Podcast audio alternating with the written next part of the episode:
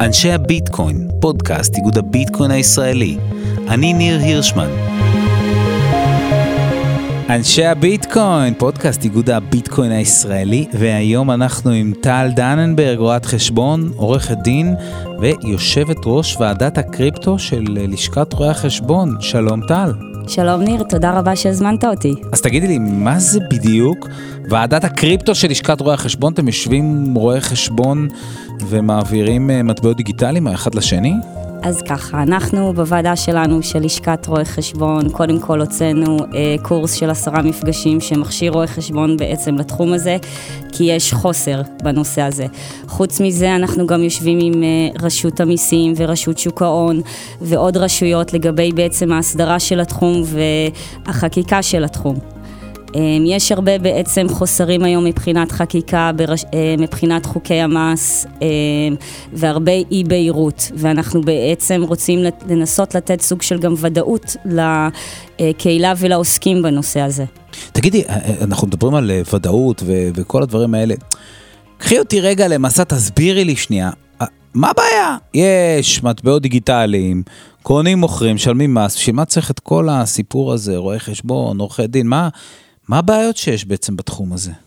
אז כשאנחנו בעצם מדברים לצורך העניין על עוסקים, בין אם זה חברות, בין אם זה שותפויות, בין אם זה אה, עוסק מורשה, אז הדבר הראשון שבעצם אנחנו צריכים על מנת אה, לפתוח תיק במס הכנסה, ועל מנת שאותה ישות אה, תבוא ותדווח כדין, אז אנחנו צריכים לפתוח לה חשבון בנק. אם לא, אה, אי אפשר לפתוח לה ברשות המיסים. כפי שאתה יודע, יש היום עדיין בעיה אה, לפתוח חשבונות בנק אה, לישויות עסקיות כשהם באים והם אומרים שהם עוסקים במטבעות קריפטוגרפיים.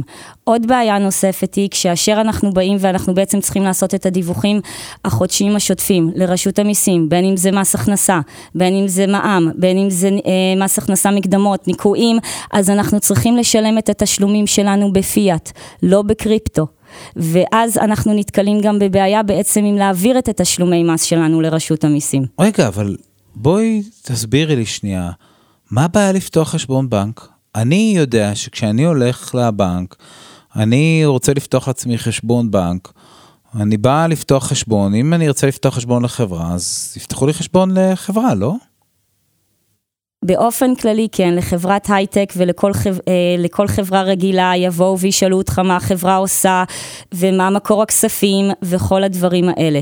כאשר אנחנו באים ואומרים שבעצם אנחנו מתכוונים לקבל שכר טרחה בקריפטו או שהכנסות וההוצאות שלנו נעשים במטבעות קריפטוגרפיים, אז הבנקים בעצם קשה להם נקרא לזה לעכל את זה למרות שקיים בעצם נב"ת 411. כאילו אז מה, הם יגידו לא עזוב אחי אני לא רוצה לפתוח לך חשבון? אה, יכול מאוד להיות, ויכול מאוד להיות שלמעשה יגידו לך אולי לעבור בנק. וחברות שבאות, וגם אתם, אה, פורום חברות אה, הבלוקצ'יין, עשיתם מחקר בנושא הזה, וגם אתם מצאתם שכאשר בעצם העוסקים באים ומנסים לפתוח את החשבונות בנק, הם נתקלים בקשיים. למרות שיש לנו, הם, כביכול הבנקים יצאו בנובמבר עם המדיניות שלהם שמסדירה את הנושא הזה, עדיין אנחנו נתקלים בקשיים מסוימים. זהו, האמת היא שאני חייב להגיד שאנחנו באמת בדקנו את העניין הזה ויש לנו ככה תוצאות מאוד מאוד מעניינות, אגב, התפרסמו בהרחבה בתקשורת, אבל דווקא הנקודה שלך בתור מי שככה מחזיקה את היד ל...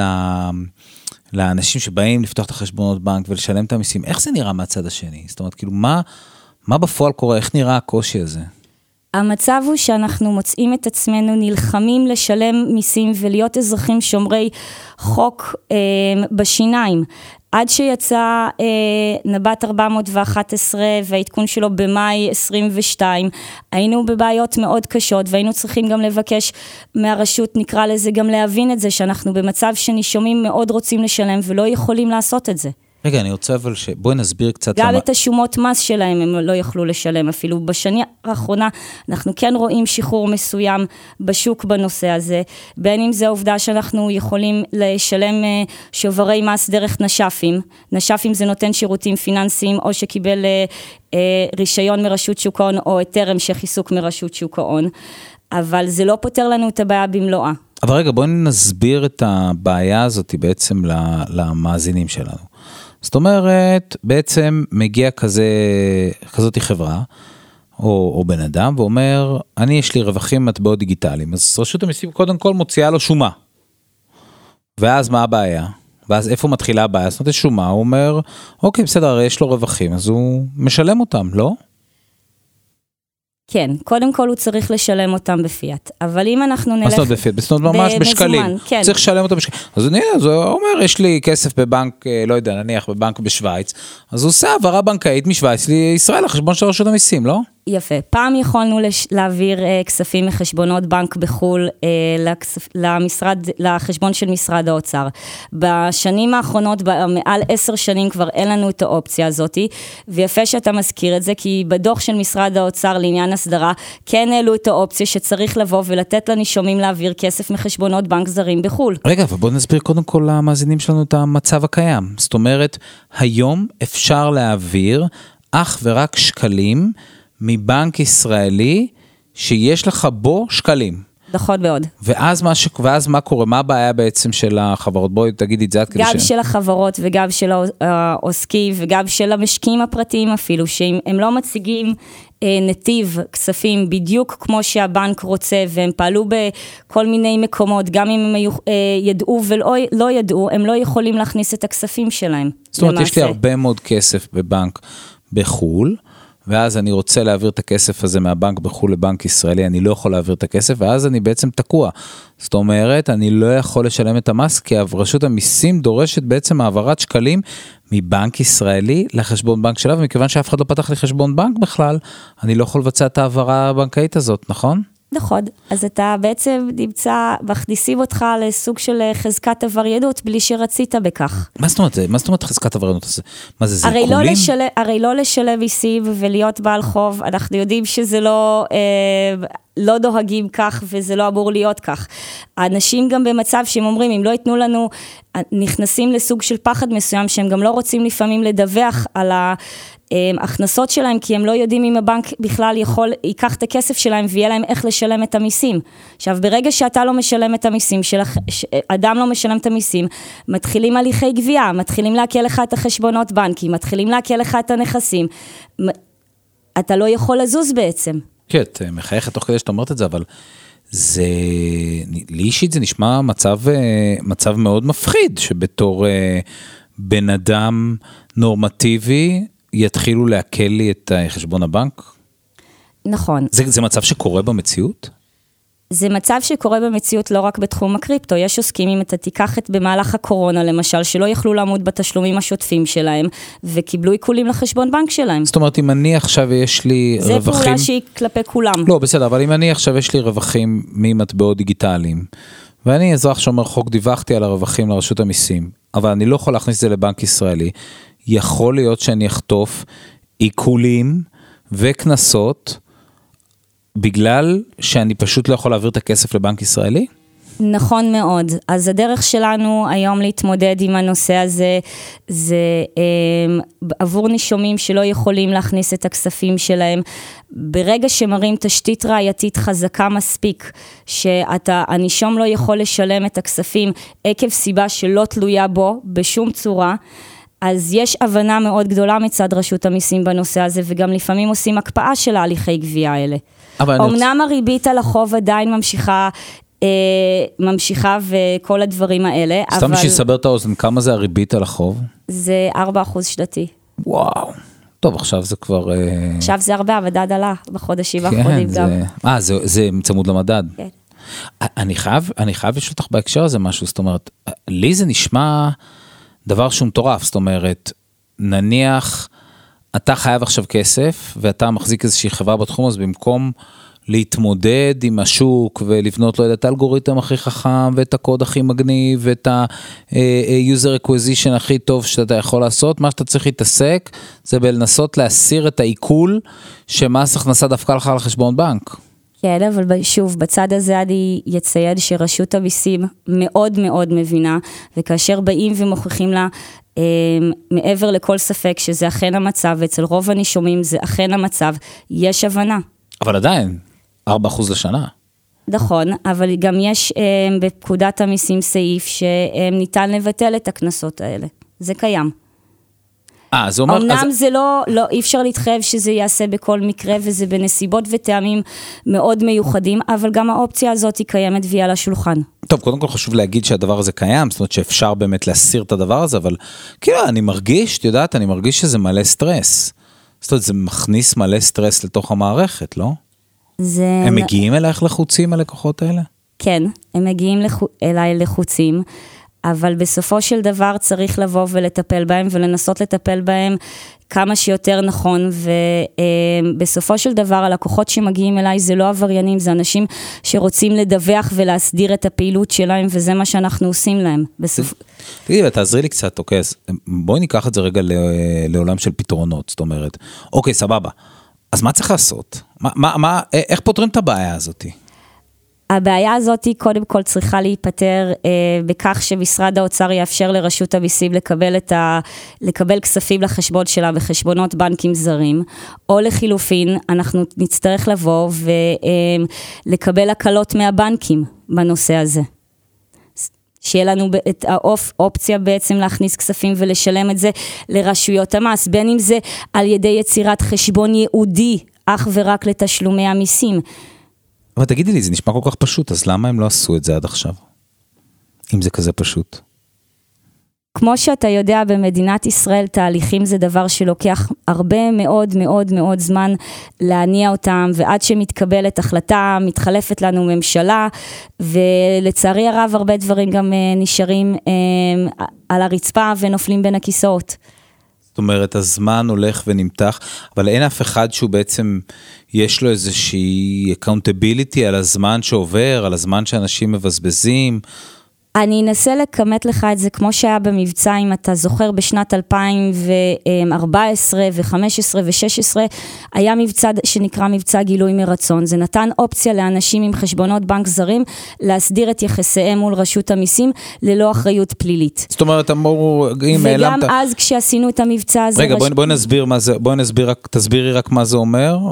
למה שבן אדם יהיה חשבון זר, שהוא צריך להסדיר את היחסים שלו עם רשות המיסים? בהרבה מאוד מקרים שאני נתקלתי בהם בגילוי מרצון, זה היה גם אנשים שפשוט קמו בוקר אחד וירשו חשבון בנק שההורים שלהם שמו בשוויץ, שהמקור של הכספים האלה זה בכלל שילומים, כי כשהם עלו למדינת ישראל הם לא היו בטוחים שיהיה פה בכלל מדינה. אז הם בעצם שמו את הכספים שלהם בשוויץ, באנגליה, בצרפת, כי הם לא, לא הייתה כאן ודאות שתקום מדינה. הרבה מאוד מהכספים של גילוי מרצון זה גם כספי שילומים, חוץ מזה יש גם אה, נקרא לזה חברות או עוסקים שפעלו שלא כדין עם אה, פעילות מסוימת ונותנים להם את האפשרות לבוא ולהסדיר ולה, אה, את הנושא אה, הזה. זאת אומרת קצת כמו במבצע, אחז... זאת אומרת זאת אומרת, קצת כמו במבצע החזרת ציוד לצה"ל, תחזיר לי את הטנק הזה, אני לא אשאל אותך מאיפה הוא הגיע, זה פחות או יותר מה שהיה. כן ולא, מכיוון שכל הנושא הזה, זה היה, היה צריך לבוא ולבקש, נקרא לזה לעשות את זה במישור מול פקיד השומה האזרחי, והן מול פקיד שומה חקירות. ואם לפקיד שומה חקירות היה מידע מקדים על הנישום בנושא הזה, אז אין לך מה לעשות את הגילוי מרצון. אוקיי, אבל עדיין היה כנראה איזשהו מקום, אז אוקיי, אז, כמו, אז עשו את זה אז ותחזירי אותנו בעצם לסיפור. יפה, ואז כשבאנו ועשינו, כבר סיימנו את ההסכמים מול מס הכנסה, קיבלנו את האישור מפקיד שומה חקירות שהכל בסדר, עכשיו צריך לשלם את השומה לפי ההסכם, והבנקים בישראל לא מוכנים לקחת את הכספים אה, של הנישומים משוויץ, מצרפת, מאנגליה וכדומה, ואז היינו במצב של... יש הסכם ואנחנו בעצם מול שוקת שבורה. ואז, ומה עשיתם אז? וגם אז היו צריכים לבוא ולתת טיפול פרטני לכל נישום, וזה לא דרך, הטיפול הוא חייב להיות רוחבי לכולם. אוקיי, אז מה עושים בעצם? אז כפי שאמרתי, כן. הפתרון היהודי מבחינתי היה שהרשות הייתה מקימה חשבון בנק ייעודי לזה.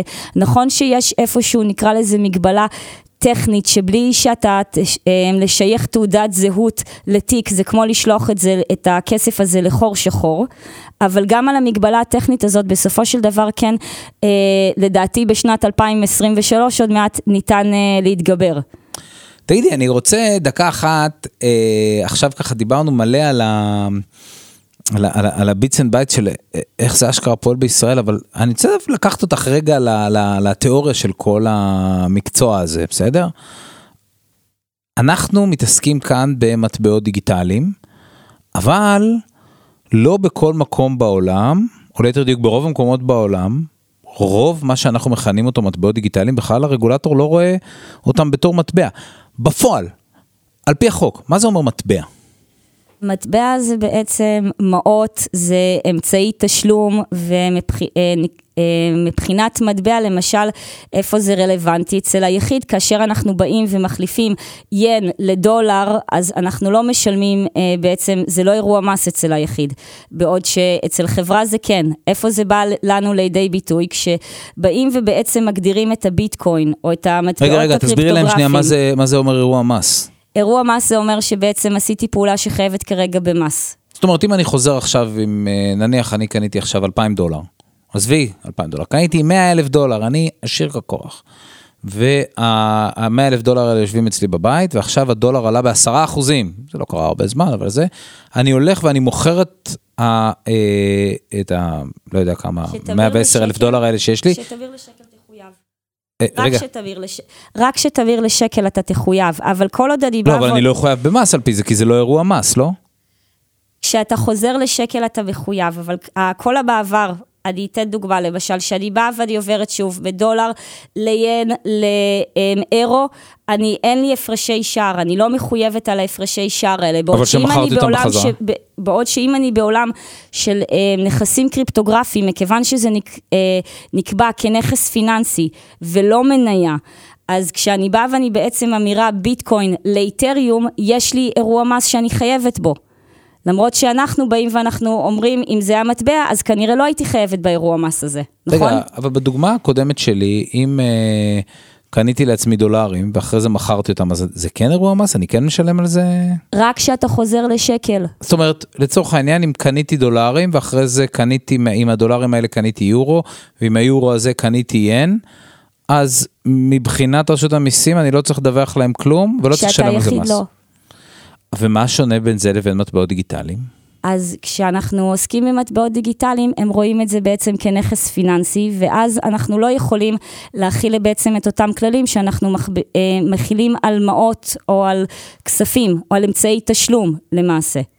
ואז בעצם כל פעולה שאני באה ואני עושה, מחייבת אותי באירוע מס, ואני חייבת גם לדווח על זה לרשות המיסים. רגע, אז אני ממש מרגיש כל כאן... ב- המרה של אלט באלט, ויש כאן בעצם נקרא לזה מעין אפליה כלפי המטבעות הקריפטוגרפיים בנושא הזה. זאת אומרת, וגם לא, אנחנו רגע נרחיב ונגיד, גם לא יאללה. מסווגים את זה בתור מניה. וגם לא מסווגים את זה בתור נייר, לא מסווגים את זה בתור נייר ערך. אנחנו בעצם גם לעניין כללי הקיזוז, אנחנו כל הזמן צריכים לשים לב בעצם באיזה עולם אנחנו נמצאים. רגע, רגע, רגע, רגע. ערבבת עכשיו את הלקוחות, את כל המאזינים שלנו, רק שנייה, אנחנו נצטרך לעצור. רגע, רגע, רגע, זה פשוט. רגע, רגע, רגע, כללי קיזוז, רק תסבירי לנו, מה, מה זה אומר בכלל? בואי, בואי נסביר את זה. אז רגע, בואי נלך על זה ככה לאט לאט כדי להבין. זאת אומרת שהשוני כאן במטבעות דיגיטליים הוא קודם כל, שאם אני עכשיו, לא יודע, נכנס לאיזושהי בורסה, Kraken, Binance, Coinbase, whatever, לא משנה מה, ואני קניתי לעצמי ביטקוין, או באנשי הביטקוין כמובן, אבל אני החלטתי להחליף את הביטקוין הזה באיתריום, ישר אני צריך לדווח על רווח או הפסד לרשות המיסים. נכון מאוד. וואו, זה זה חתיכת סיפור. מישהו עושה את זה אגב? אה, כן, הרבה מאוד אנשים עושים את זה. אה, בסופו של דבר, אני חושבת, ואני רוצ- אני, לפחות מההיכרות שלי עם, אה, נקרא לזה קהילת הקריפטו, או אנשי הביטקוין, זה בסופו של דבר אנשים אה, מאוד מאוד חכמים, אנשים שהם שומרי חוק, ואנשים שרוצים לדווח ולהסדיר את הדברים שלהם ולישון בלילה בשקט. רגע, אבל בואי שנייה אחת. ואני אגיד רגע יותר כן. מזה, במדינת ישראל יש חוק, אדם צריך לדווח על כלל הכנסותיו, ורק אמ, יש אנשים שפטורים מזה. הכלל זה קודם כל כולם חייבים, ואחרי זה באים ופוטרים. למשל, שכירים, עד אה, גובה הכנסה של אה, בערך 650 אלף, פטורים מלדווח למס הכנסה. מעבר לסוג הכנסה הזאת, הם חייבים לדווח. זאת אומרת שהנושא של דיווח על רווחים במטבעות קריפטוגרפיים מאוד מאוד דומה למשקיעים שמשקיעים בבורסות בחו"ל, או שיש להם חברות בארצות הברית, אה, כמו LLC, LLP ודברים כאלה, ובעצם צריכים לבוא ולדווח על כלל המקורות של ההכנסות שלהם. עכשיו, הבעיה במטבעות קריפטוגרפיים, שאין לנו בעצם שום גוף שעושה לנו ניכוי מס במקור. כמו למשל ב, אה, אצל בנקים, שאנחנו באים ואנחנו סוחרים בבנק, הרי הבנק בא ומנקה לנו כספים במקור, נכון? לא יודע, בואי ננסה להסביר את זה. בעצם הבנק בא וכשאנחנו באים ואנחנו אה, סוחרים בבנק, הבנק בא ומעביר את הכסף שאנחנו חייבים עבור העסקה הזאתי למס הכנסה. או, זה, זה דבר... אני, זה ניכוי מס במקור. זאת אומרת שבעצם כשאני קונה ומוכר מניות בבנק, אז גם אם אני חייב מס, הבנק, מנק, הבנק עושה לי את כל הווג'רס, הוא מטפל לי בזה ומשלם לי את המס. אבל אני יודע שלפני השיחה שלנו את סיפרת לי, שאנחנו הולכים לקראת שינוי מאוד משמעותי, היה עכשיו דוח של הכלכלנית הראשית באוצר, ואנחנו, ואם הוא יתקבל, לא יתקבל עדיין, אבל אם הוא יתקבל, אנחנו הולכים לקראת שינוי מאוד משמעותי בעניין הזה גם כן, לא? נכון, אם הדוח של הכלכלנית אה, של משרד האוצר יתקבל ובעצם יתחילו לעשות חיוו, אה, חובת ניכוי מס במקור, אז um, הרבה אנשים בעצם, כמו שיש שכירים שלא מדו... לא צריכים, חייבים בחובת דיווח, עקב כך שהם סוחרים בגוף שמנקה להם במקור, אותו דבר לגבי אנשי הקריפטו. זה יפשט מאוד את התהליך. זאת אומרת, אני בעצם אכנס לכזה מעין exchange, ואז ה exchange יגיד לי, תקשיב חבר יקר, אתה um, החלפת מטבע X במטבע Y, אני חישבתי עבורך שיש לך כאן רווח מסוים, ואתה צריך לשלם עליו מס. אבל זה שאתה צריך לשלם עליו מס זה הכל טוב ויפה, אני אשלם עבורך את המס ואני אוריד את זה מהיתרה שלך. זו המשמעות של זה? נכון, ומי שיש לו בעצם בעיה אה, עם האופן החישוב, או שהוא בעצם חושב שלא ניכו לו מס כמו שצריך, בין אם ביתר ובין אם בחסר, יגיש דוח. עכשיו, אני רוצה לשאול אותך עוד שאלה, זאת אומרת, אז בעצם מה שאת אומרת לי כאן, זאת אומרת לי, תשמע, ניר, הביטקוין הוא אולי מטבע, איתרים אולי גם כן, אבל כל השאר הם לא באמת מטבעות. אבל את גם אומרת עוד דבר אחד שהוא מעניין, שהם גם לא ניירות ערך. זאת אומרת שיש לנו כאן סוג חדש של נכס? זה נכון, וגם אצלנו בעולם החשבונאות, לצורך העניין מבחינה של uh, תקינה, אנחנו עדיין, אה, יש, נקרא לזה, אה, לא הייתי אומרת ריבים, אבל נקרא לזה התגוששויות מקצועיות בין הטיפול בסוגי הנכסים האלה, גם בהבדל בסוגי הגודל בין הנישומים. לצורך העניין. אוקיי. בין אם זה לטיפול כנכס בלתי מוחשי, הצגה במאזן, אה, שווי הוגן, תיאום, בד... תיאום של, בדוח התאמה למס. אנחנו, זה נושא מאוד מאוד מאוד היולי. היולי זאת אומרת ברשתי. שצריך עדיין uh, לעבור את כל ה... נקרא לזה תיקון, adjustments בתקנים ובאיך שאנחנו מסתכלים על הנכס הזה. כי הנכס הזה יכול להיות גם מניה, הנכס הזה יכול להיות גם מטלטלין לשימוש אישי אם אנחנו מתעסקים ב-NFT. הנכס הזה um, יכול להיות אמצעי תשלום אם אנחנו עסקינן ב stablecoins. ולכל אחד מהם יש בעצם סוג אחר של מיסוי. נכון, והיום שמים, מנס, אה, כפי שאנחנו מכירים, שמים את הכל במעין סל אחד כזה שנקרא מטבעות קריפטוגרפיים. עכשיו, אם ניקח לצורך העניין, הנגיד של הבנק באנגליה בא ואמר לצורך העניין דין משווה, שאת ה stablecoins צריך אה, לראות יותר כאמצעי תשלום, מאשר כמטבע קריפטוגרפי. אם stablecoin זה אמצעי תשלום, וגם מדינת ישראל תאמץ את ההלכה הזאת, אז בעצם כשנמיר מ-USDT או USDC לפיאט, אז אנחנו למעשה לא יהיה פה אירוע מס. אני רק מנסה להבין, זאת אומרת, מה שאת מנסה לומר לי בעצם בהקשר הזה, את אומרת לי, תקשיב ניר, הסיפור הזה הוא רחוק מלהיות סיפור פתור, זאת אומרת, זה לא שכל העולם יודע איך לאכול עדיין את הדבר הזה. ורק אנחנו פה בישראל כאילו עומדים ומשתאים אל מול המציאות. במדינות אחרות בעולם התחילו כן אה, לבוא ולעשות הסדרה של הנושא הזה, ואנחנו רואים הרבה יותר אה, פתיחות. למשל, גם לפי הדוח שלך, בהסדרה של הנושא של הבנקים, אנחנו חוזרים לזה, בחו"ל הרבה יותר קל להכניס אה, קריפטו לבנק, בסופו של דבר. יש הסדרה ויש מדיניות לבנקים. במדינת ישראל, פחות.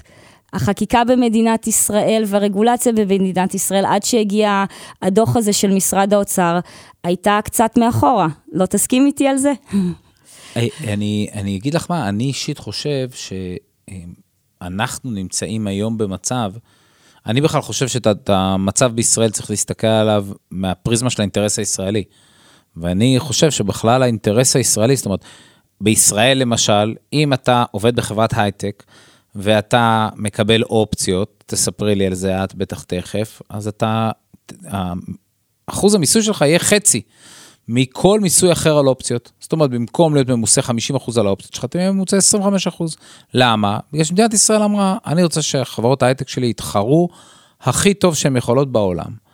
אז אני בכלל חושב שכל התפיסה הישראלית צריכה להיות, אנחנו צריכים להסתכל על העולם, ואנחנו צריכים להסתכל על איך ישראל בתור חלק קטן מהעולם הופכת להיות מקום מאוד מאוד תחרותי שיכול למכור טכנולוגיה ויכול לזה, ואני חושב שיש לישראל איזשהו יתרון תחרותי מאוד מאוד גדול בהקשר הזה.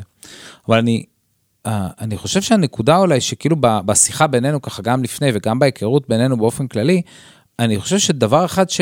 אמ, שהבנתי שלא הכרתי לפני זה, זה באמת את הכוח המשמעותי בעיצוב הזה של רגולציה של גופים שנקראים הלשכות. במקרה הספציפי הזה שלך, לשכת רואי חשבון. מה, מה זה בדיוק הלשכות האלה? מה הן עושות? אז לשכת רואי חשבון זה בעצם גוף מקצועי, אמ, וולנטרי. אמ, שמאגד מעל 18 אלף רואי חשבון, והגוף הזה בעצם מנסה לגשר על כל מיני פערים אה, שיש, נקרא לזה, לעוסקים ולרואי חשבון בעצמם, אה, אל מול רשות המיסים, אל מול רשות לאיסור הלבנת הון, אל מול רשות שוק ההון. למעשה רואי החשבון באים ונקרא לזה, הרי רואי חשבון זה מכירים את העסקים מבפנים, אנחנו יודעים מה הבעיות מבפנים, ועל כן אנחנו באים ויש לנו את האופציה לפחות לבוא ולהציף את הדברים, בתקווה שיתקנו אותם.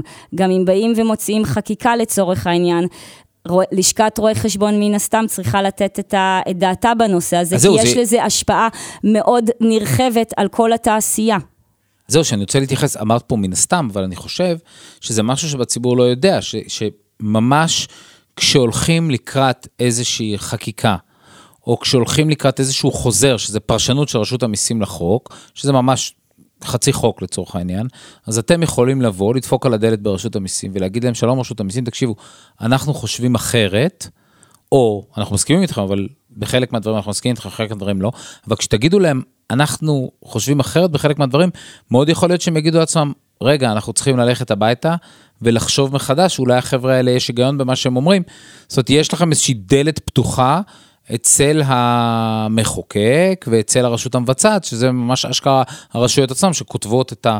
את, ה, את החוזרים, את החוקים וכן הלאה וכן הלאה. נכון, לשכת רואי חשבון גם אה, אה, נמצאת בוועדת הכספים בדיונים. ועדת הכספים של הכנסת. נכון מאוד, ובעצם איפה שצריך, כי כשבאים ועושים חקיקה, תמיד צריך לבוא ולבחון את ההשפעה שלה על התעשייה, ואם אנחנו בעצם עושים רגולציה מכבידה, אה, מדי שלא תבוא ותהרוג את התעשייה. דוגמה נפלאה, אנחנו יכולים לבוא ולראות מהחקיקה, מהצעה לחקיקה של רשות שוק ההון, על אה, נושא הקסטודיאן. חוזר אגב. חוזר, נכון. כן. ששם אנחנו רואים בעצם איך... נקרא לזה רגולציה מאוד מאוד מאוד מכבידה, יכולה אה, לגרור את התעשייה וגם להעלים אותה בסופו של דבר. ואם מדינת ישראל רוצה לבוא ולהתחרות או לתת fight לכל מיני חברות טכנולוגיות בעולם, אז היא צריכה לבוא וליצור לנו את הרגולציה ואת הקר המתאים לכך. תגידי, אבל אני מת לדעת, תשמעי, כולנו יש לנו, אני לא יודע אם כולם, אבל יש להרבה אנשים כזה, איזושהי התחככות עם רואי חשבון. איך היה לבוא ולפתוח ועדת uh, מטבעות דיגיטליים בלשכת רואי חשבון, כאילו, זה לא האנשים הכי טק סאבי שפגשנו uh, בחיים. אז אני גאה להגיד שהוועדה שלנו בלשכת רואי חשבון זה ועדה של מקצוענים ואנשים פנומנליים, לא, אחד דבר, אחד. ברור שהם מדהימים, אבל כאילו שבאת... ו- לא, אני אגיד גם יותר מזה, זה בניגוד להרבה מאוד ועדות שאנשים נמצאים שם אה, בשביל טייטל או בשביל אה, חוסר עשייה בוועדת הקריפטו, הלכנו אך ורק על המקצועי בלבד. הוועדה שלנו מורכבת גם אה, אנשים עם אה, כובעים כפולים, זאת אומרת גם רואי חשבון וגם עורכי דין. אה, כמוני, ובעצם הרואי חשבון שבאמת מייצגים וחיים את זה יום יום את התעשייה הזאת, הם באים ונמצאים בוועדה הזאת. אבל איך, כשבאת עם זה בפעם הראשונה, עם הרעיון הזה, בואו נעשה ועדת מטבעות דיגיטליים, מה, מה היו הפרצופים? אמ, למען האמת, הוועדת אה, מטבעות דיגיטליים שלנו אה, הוקמה בקדנציה הקודמת של אה, לשכת רואי חשבון. אבל איך הייתה התייחסות לזה? נו, תעני לי, טל, ספרי לי, אני יודע שיש שם סיפור.